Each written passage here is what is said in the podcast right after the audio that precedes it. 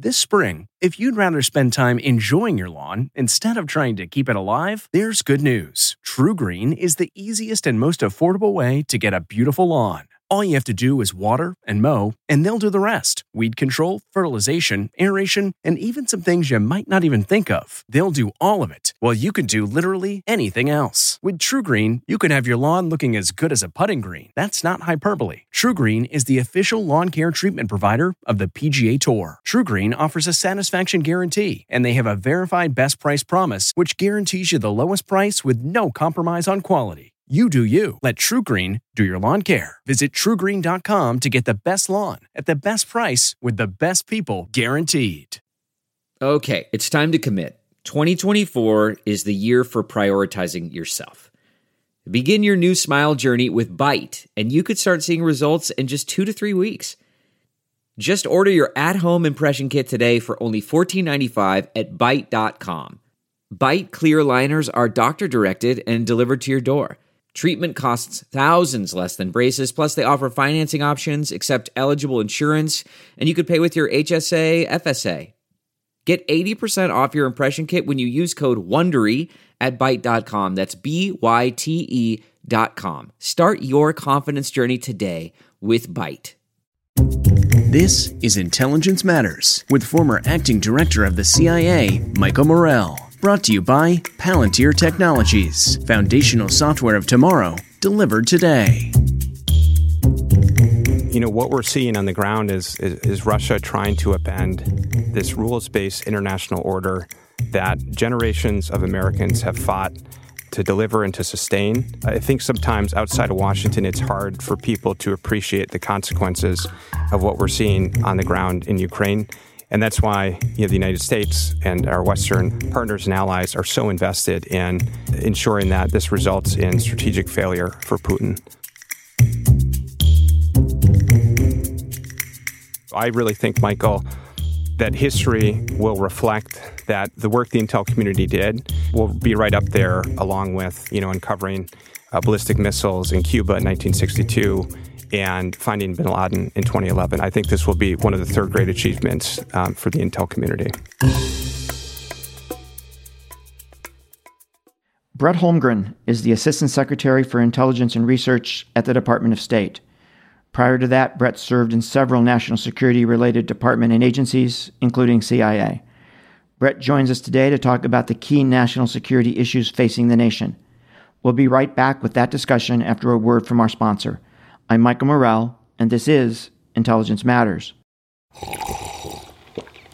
That's not just the sound of that first sip of Morning Joe. It's the sound of someone shopping for a car on Carvana from the comfort of home. That's a good blend. It's time to take it easy, like answering some easy questions to get pre qualified for a car in minutes. Talk about starting the morning right. Just like customizing your terms so your car fits your budget. Mm-mm-mm. Visit Carvana.com or download the app to experience car shopping the way it should be convenient, comfortable. Ah. Brett, welcome to Intelligence Matters. It's, uh, it's great to have you with us. It's great to be here, Michael. Thank you. You're welcome. Lots to talk about, lots going on in the world. But before we get to that, I'd like to take just a few minutes to talk about the organization that you run at the State Department, the Bureau of Intelligence and Research. And I'm wondering if we can start, Brett, by you just giving us a sense about what the Bureau that you run at State does on a day to day basis, and how does it fit into the broader intelligence community? Sure. Thank you for that question, Michael. So, as some of your listeners will know, the Bureau of Intelligence and Research, otherwise known as INR, is in fact the oldest civilian intelligence agency in the United States. We are celebrating our 76th uh, anniversary this year. Uh, we are a direct descendant of the Office of Strategic Services, along with our brothers and sisters from the CIA. So, you know, history is important in this context because I think some of the legacy that has defined, you know, INR throughout, you know, the last 76 years deep expertise, independence, always speaking truth to power. That legacy persists to this day, and a lot of it stems from its roots in the OSS, where you had a large uh, number of academics and social scientists and geographers and economists who really, you know, they were known as the armchair division of the U.S. military during World War II. And that same sense of pride, I think, you know, carries through to this day. We are, you know, one of the three all source analytic components in the in the intelligence community, but we have a unique mission. And whereas, you know, CIA, as you know, their primary customer is the president and other senior national policymakers. You know, the Defense Intelligence Agency, their primary customer is the Secretary of Defense and the warfighter. For INR, our primary customer is the Secretary of State and U.S. diplomats. And so, you know, we are on a mission to deliver and coordinate timely, objective intelligence to advance U.S. diplomacy. And I think everyone in our organization takes that responsibility uh, incredibly seriously. I just want to make sure that everybody understood that INR, what you said is INR is one year older than the Central Intelligence Agency. I think that's important for people to know. Indeed. So, Brett, your focus on serving diplomats, does that mean that that you focus on slightly different things than say CIA or DIA? Does it mean you focus more on understanding foreign leaders, more on understanding the decision making process in foreign countries.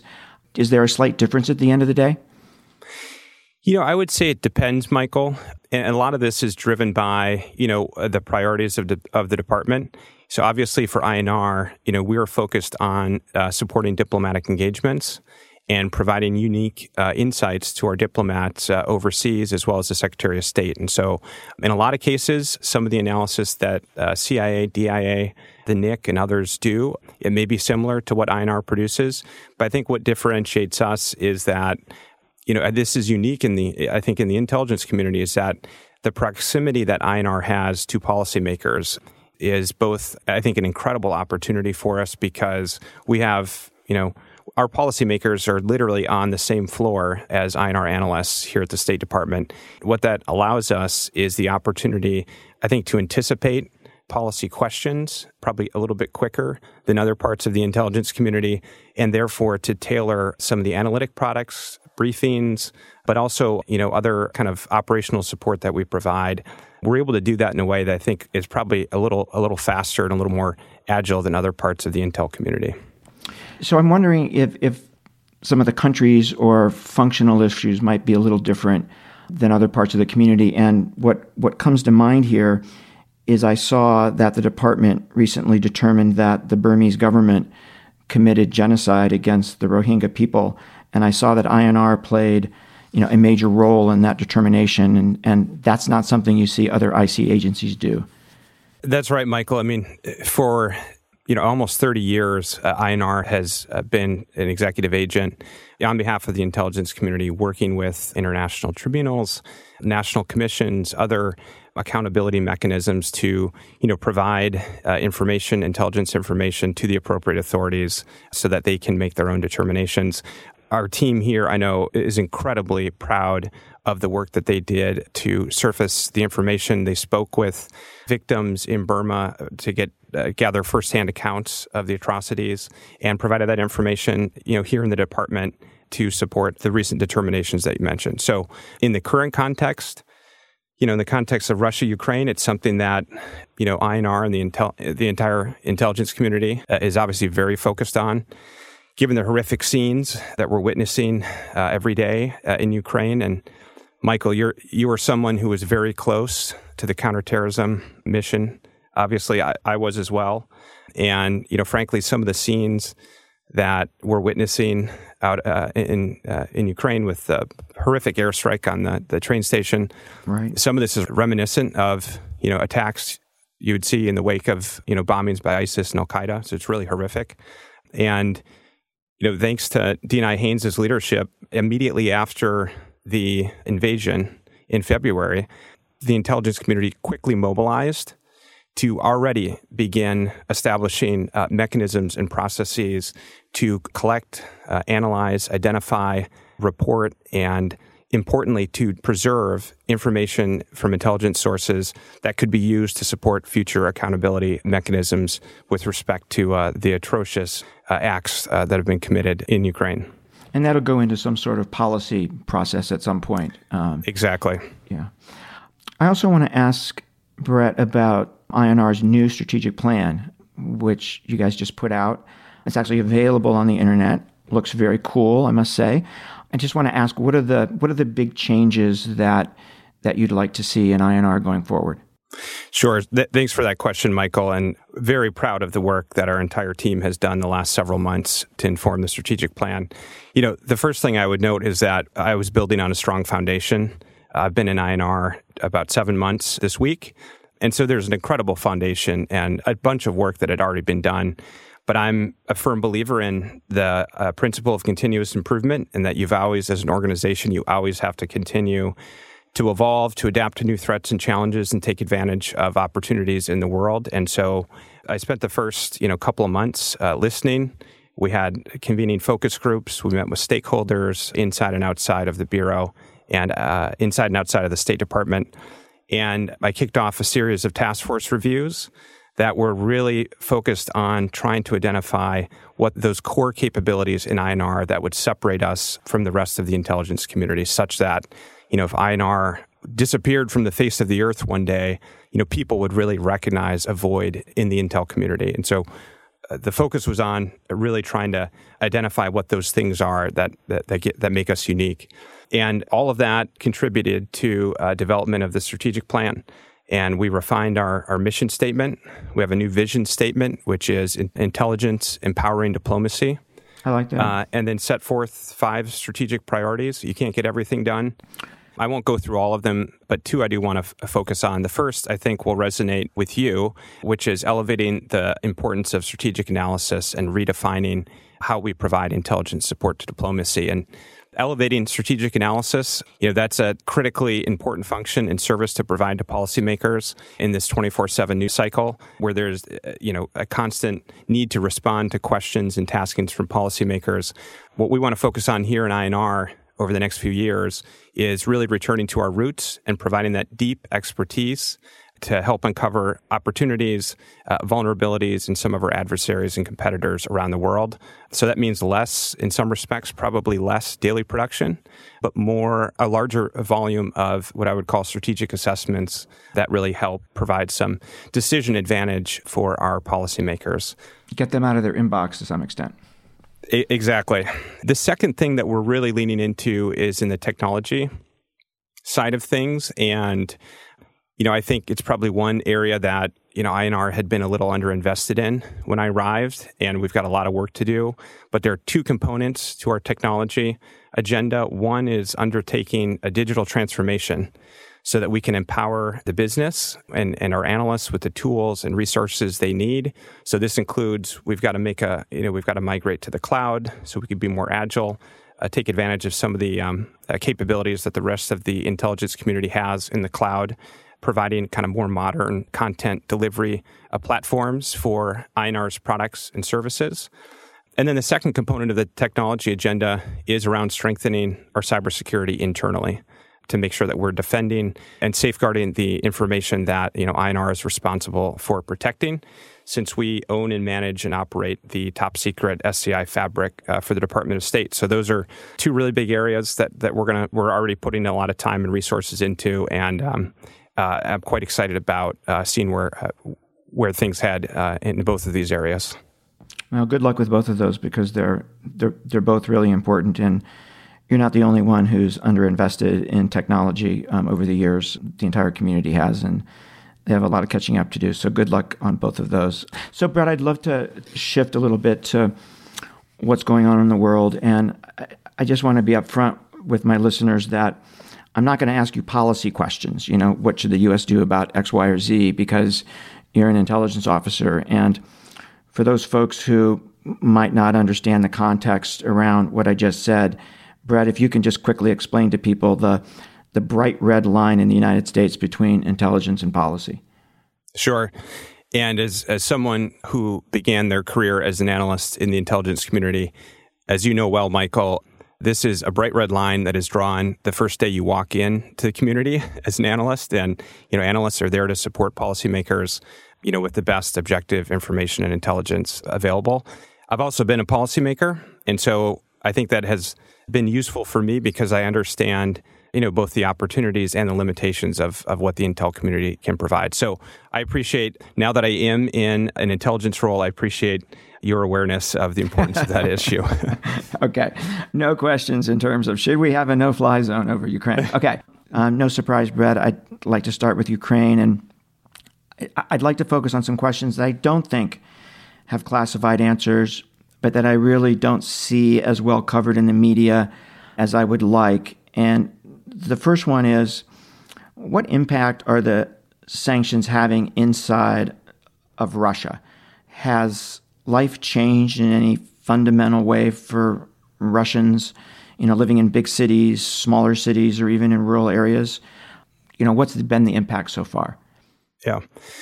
Thank you for that question, Michael. Let, let me just say two things, if I can, about you know that what we're seeing in Ukraine. Just at the top, the first sure. is that yeah, this is truly a historic moment for Europe, and I think an inflection point for the entire world. And you know, I don't say that lightly, but you know what we're seeing on the ground is is, is Russia trying to upend this rules-based international order that generations of Americans have fought to deliver and to sustain.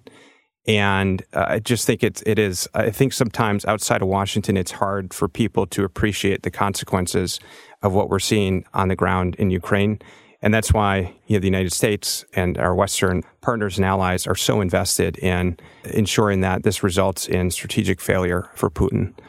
The second point I want to make is really to compliment uh, the intel community on the work that they did in the run up to the invasion providing the strategic indications and warning of Russia's plans and intentions, which was absolutely vital. And I've seen it on the diplomatic side in allowing the United States to mobilize with other, you know, with our partners and allies, a unified uh, response immediately after the invasion. So I really think, Michael, that history will reflect that the work the intel community did will be right up there, along with, you know, uncovering uh, ballistic missiles in Cuba in 1962 and finding bin Laden in 2011. I think this will be one of the third great achievements um, for the Intel community.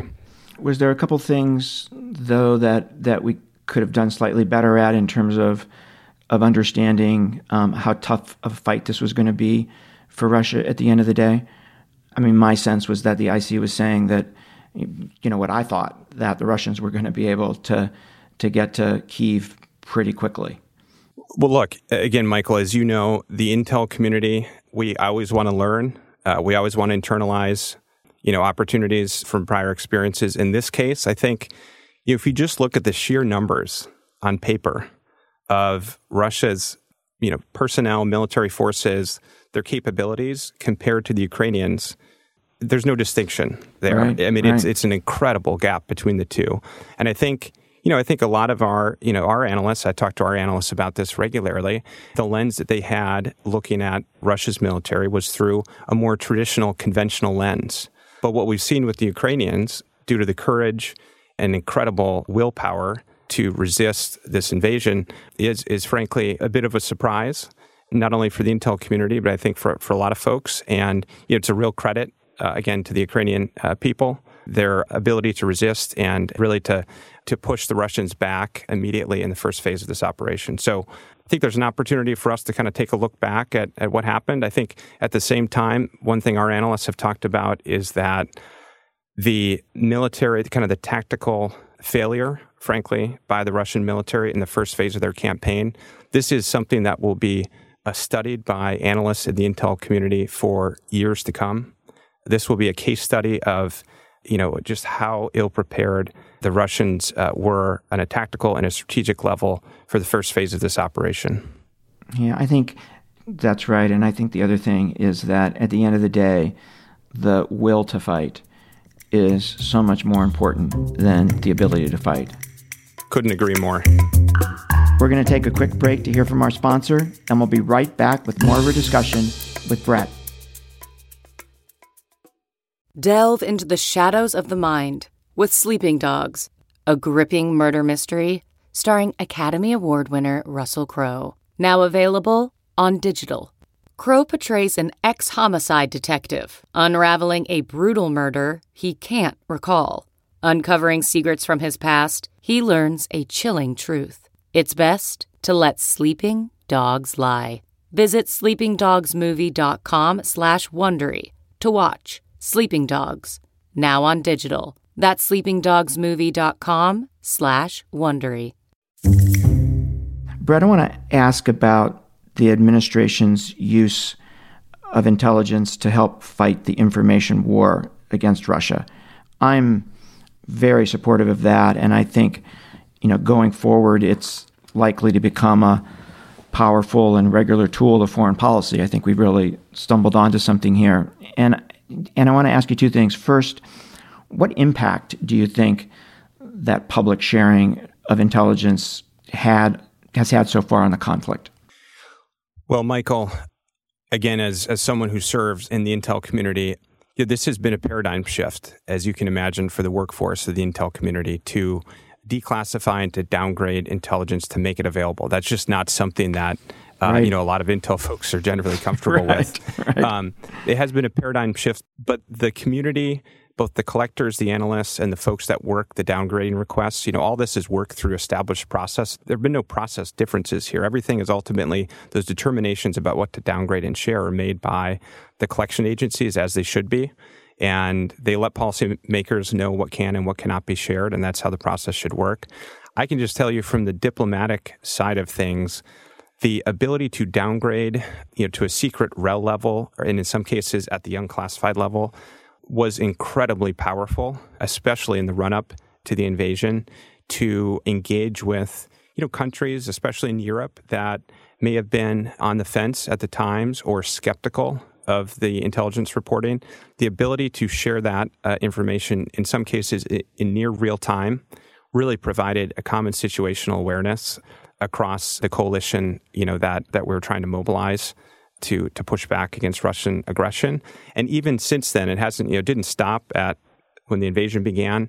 We've continued to share information with our partners and allies and with the world to frankly to help expose Russia's plans and intentions and you know to provide important warning to the Ukrainians of you know attacks or uh, other uh, strikes that the Russians uh, may be planning.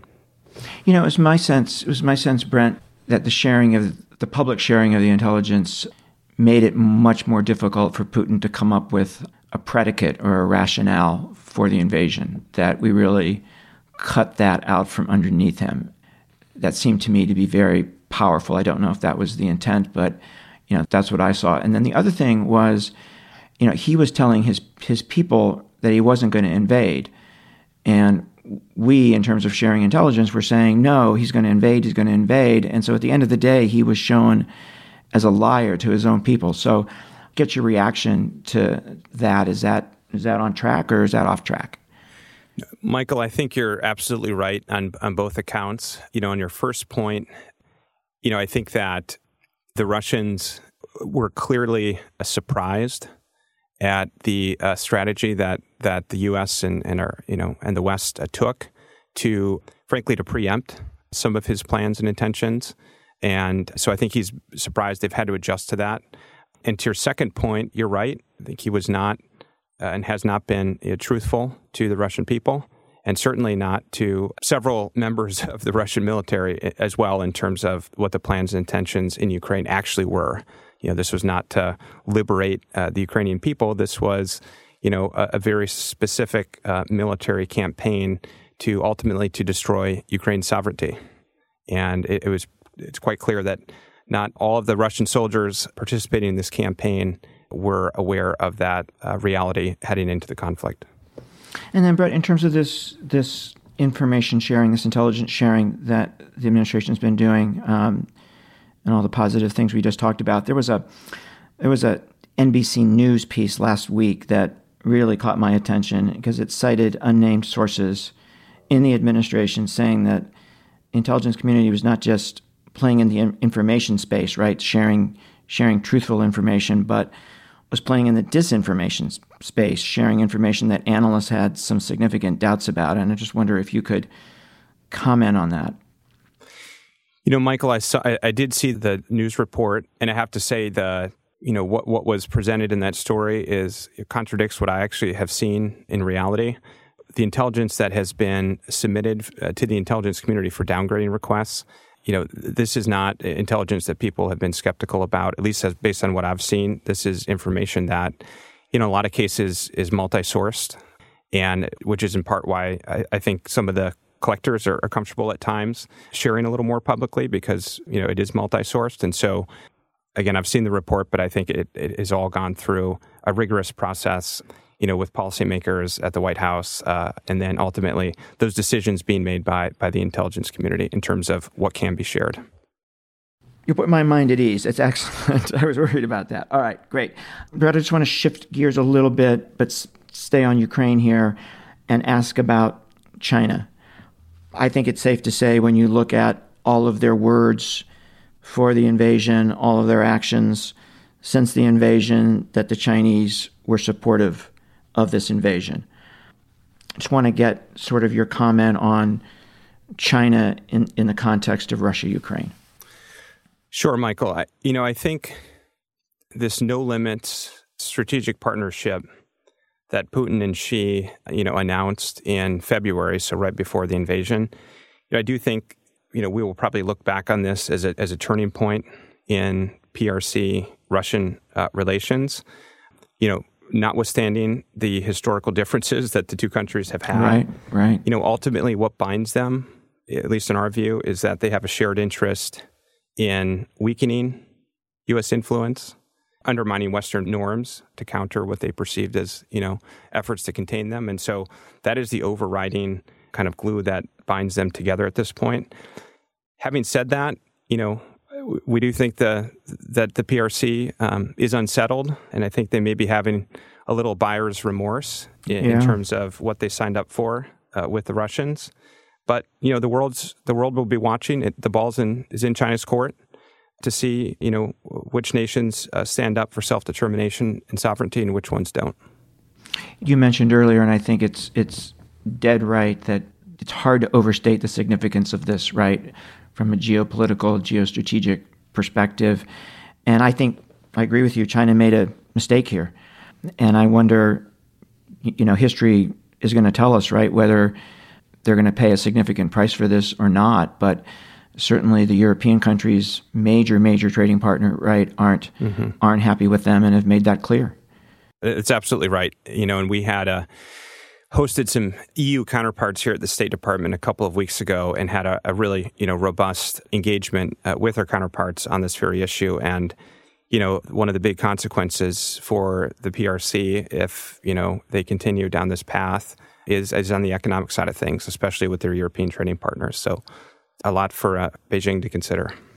You know, the other thing that strikes me, right, one of the surprises for certainly for Putin and probably for Xi was that they didn't expect the world to come together, right? They didn't expect the United States to be able to to pull together the coalition that was pulled together, you know, with the robust sanctions. That was, you know, probably a surprise to both of them. And that's a real shot in the arm, right, to the US led international order that has to be something that Beijing, you know, is looking at very closely and will study and will think through what this means for them in the long term. I think that's absolutely right, Michael. It's a great point. I mean, in some respects, Putin has achieved exactly the opposite of what he set out to do, which was to further divide NATO and the West. It has had the opposite effect. It has unified the alliance, and you know, it's one of the one of the big misjudgments that Putin made heading into this conflict. You know, he overestimated the strength of his military. He underestimated the willpower of the Ukrainian people. And, you know, he underestimated the resolve and the unity of the West in the wake of this invasion. We're going to take another quick break. We'll be right back with more Intelligence Matters. Stay with us. Okay, picture this. It's Friday afternoon when a thought hits you. I can spend another weekend doing the same old whatever, or I can hop into my all-new Hyundai Santa Fe and hit the road. With available HTRAC all-wheel drive and three-row seating, my whole family can head deep into the wild Conquer the weekend in the all-new Hyundai Santa Fe. Visit HyundaiUSA.com or call 562 for more details. Hyundai, there's joy in every journey. CarMax is putting peace of mind back in car shopping by putting you in the driver's seat to find a ride that's right for you. Because at CarMax, we believe you shouldn't just settle for a car. You should love your car. That's why every car we sell is CarMax certified quality so you can be sure with upfront pricing that's the same for every customer. So don't settle. Find love at first drive and start shopping now at CarMax.com. CarMax, the way car buying should be. Brett, I want to just ask one more question about China from a geostrategic competition perspective. A lot of countries, you know, see themselves as getting caught in the middle here between the United States and China. And some countries have clearly clearly sided with us, like Australia, United Kingdom, Japan, India, South Korea. Some other countries have sided with China, not very many of them. But there's a lot of other countries that, you know, kind of don't know what to do. And I'm just wondering if you could comment on the situation that they find themselves in and how they might be thinking about diplomacy going forward. Sure, Michael. Uh, you know, as, as DNI Haines has said, you know, China is an unparalleled priority for the intelligence community. That's certainly the case in INR. We're investing more analysts and experts to focus on PRC in China in a whole variety of domains.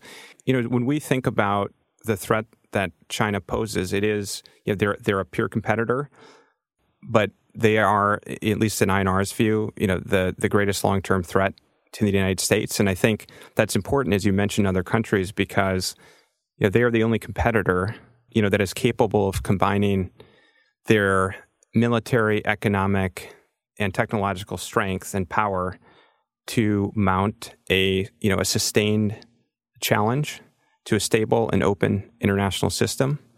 You know, so I think that's that's really the question. That's the challenge that you know that we all collectively you know s- sort of face. And obviously, as you mentioned, a number of countries have economic and other considerations, but you know, for us, that is the one that that stands out as is the long term, you know, threat that they pose uh, to that international system. Let me, Brett, shift to Iran and just ask one question. It's really unclear whether we're going to end up with a nuclear deal or not, and I don't want to ask you to comment on that. But if we don't, if we don't end up with an agreement, I'm wondering if you expect that Iran will just do more of what it has been doing, which is you know, pushing its uranium enrichment program you know forward in an aggressive manner and continuing with what has been a couple of years of very aggressive malign behavior in the region. I'm wondering if you expect more of the same or if you expect them to react to no deal in some other way. Well, you know, ultimately, uh, Michael, that'll be a, a decision for the uh, you know for the Iranian uh, leadership to make. But you know, our view, in, in certainly in INR, is that you know Iran, you know, with a nuclear weapon, poses an enormous risk to the region, and and so that's why I think the administration has been so focused on preventing them from acquiring a nuclear capability. But there, as you know, it's a multi-dimensional threat that Iran poses. Not just it's not just on the nuclear is- issue, but it's also you know the instability and destabilizing activities that they conduct already in Iraq and Syria, uh, Yemen, violence against you know against Israel, and so you know they are focused on Iran is focused on eroding you know U.S. influence in the Middle East, and I think that will remain true uh, regardless of whether there's a nuclear deal uh, or not. Yeah, I know it's interesting that people say that um, if we have a nuclear deal and we end up, you know, giving them money because there's sanctions relief, that that will feed their regional misbehavior. But you know, their regional misbehavior the last few years under very intense sanctions has been among the worst it's ever been. So it's an interesting counterpoint to those who worry about the consequences of a deal. And, and as you know, Michael, in the Intel community, you know, we're going to be laser focused on just providing the very best analysis and assessments to policymakers regarding, you know, Iran's activities, whether they're in a deal or not. So that's where we'll be focused on. Brett, I want to ask you one more substantive question and then a, a final question about INR. And the one more substantive question is about a part of the world that anybody talking about really with the passion that I think they should, and that's Latin America. I'm very concerned about Latin America. I'm concerned about politics going to the extremes in a number of countries. I'm concerned about Mexico sort of transitioning into a non friendly, highly criminalized country. I'm concerned about inept and authoritarian nations stifling freedom and growth, and as a result, generating mass migration. I think Venezuela is the poster child for that. I just don't see very many people talking about the region and the risks to the United States going forward here. I'm just wondering, from your perspective, are my concerns misplaced? Do you share them? Do you not? Is there work being done on this? Can you just comment on that? Sure, Michael. No, I think your your concerns are valid, and there is a lot of focus um, internally in the Intel community as well as on the policy side of things. I would say you know, one of the things that we've been, you know, really focused on, given all of the trends that you mentioned in Latin America, is, you know, the potential for, especially, you know, Russia and China to take advantage of, you know, uh, instability, to take advantage of, you know, deteriorating economic situations in, in, in a number of countries, you know, to begin to expand their influence in the region. And so, you know, there's obviously a lot of historical precedent, especially for Russia operating in that area. And I think that's one of the big areas of focus that we have, certainly in the Intel community, is to understand, you know, the actions that Russia and China are taking in Latin America, so that we can uh, provide analysis to policymakers and they can, you know, take steps, you know, to minimize that risk. And then, Brett, just one more question: What do you want folks to know about the women and the men who work at INR? Well, it's a great question, Michael. I want folks to know that these are some of the brightest and most dedicated and hardest working, you know, professionals that we have in the intelligence community. You know, these are folks in INR. They generally spend their entire careers, you know, 20, 30 years in INR because they love the institution, they love the mission, and they really have a passion for the work that they do. And so that's what I want folks to know about INR is uh, what an incredible kind of iconic institution it is and the value that it provides to empower diplomacy around the world. And I think they're they're very lucky to have you um, at the helm, Brett. It's been been great to have you with us. Been great to talk to you. Thank you so much for joining us, Michael. Thank you very much. If I can just say two more things. Sure. Um, one of the things in INR we've done this year, we've opened a Twitter account. We want to be out there to recruit. And so at State INR is our Twitter account. And then finally, Michael, just on a personal note, I've been a big listener of uh, Intelligence Matters for a number of years. And one of the things I love about your show is that I always learn something from it. And so that's a, a compliment to you and your team. And I hope folks had an opportunity to learn something about INR today. Thank you. I think they did. I think they did. Thanks, thanks, Brett, so much for joining us. That was Brett Holmgren. I'm Michael Morell. Please join us next week for another episode of Intelligence Matters.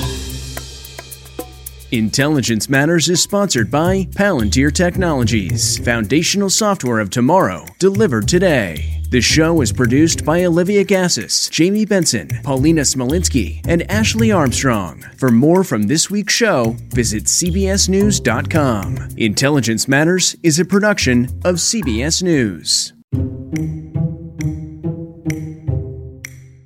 Get one of the most successful broadcasts in television history on your schedule with the 60 Minutes Podcast. Hard hitting investigative reports, news, and culture maker interviews, and in depth profiles are waiting for you in every episode. Listen to 60 Minutes ad free on Wondery Plus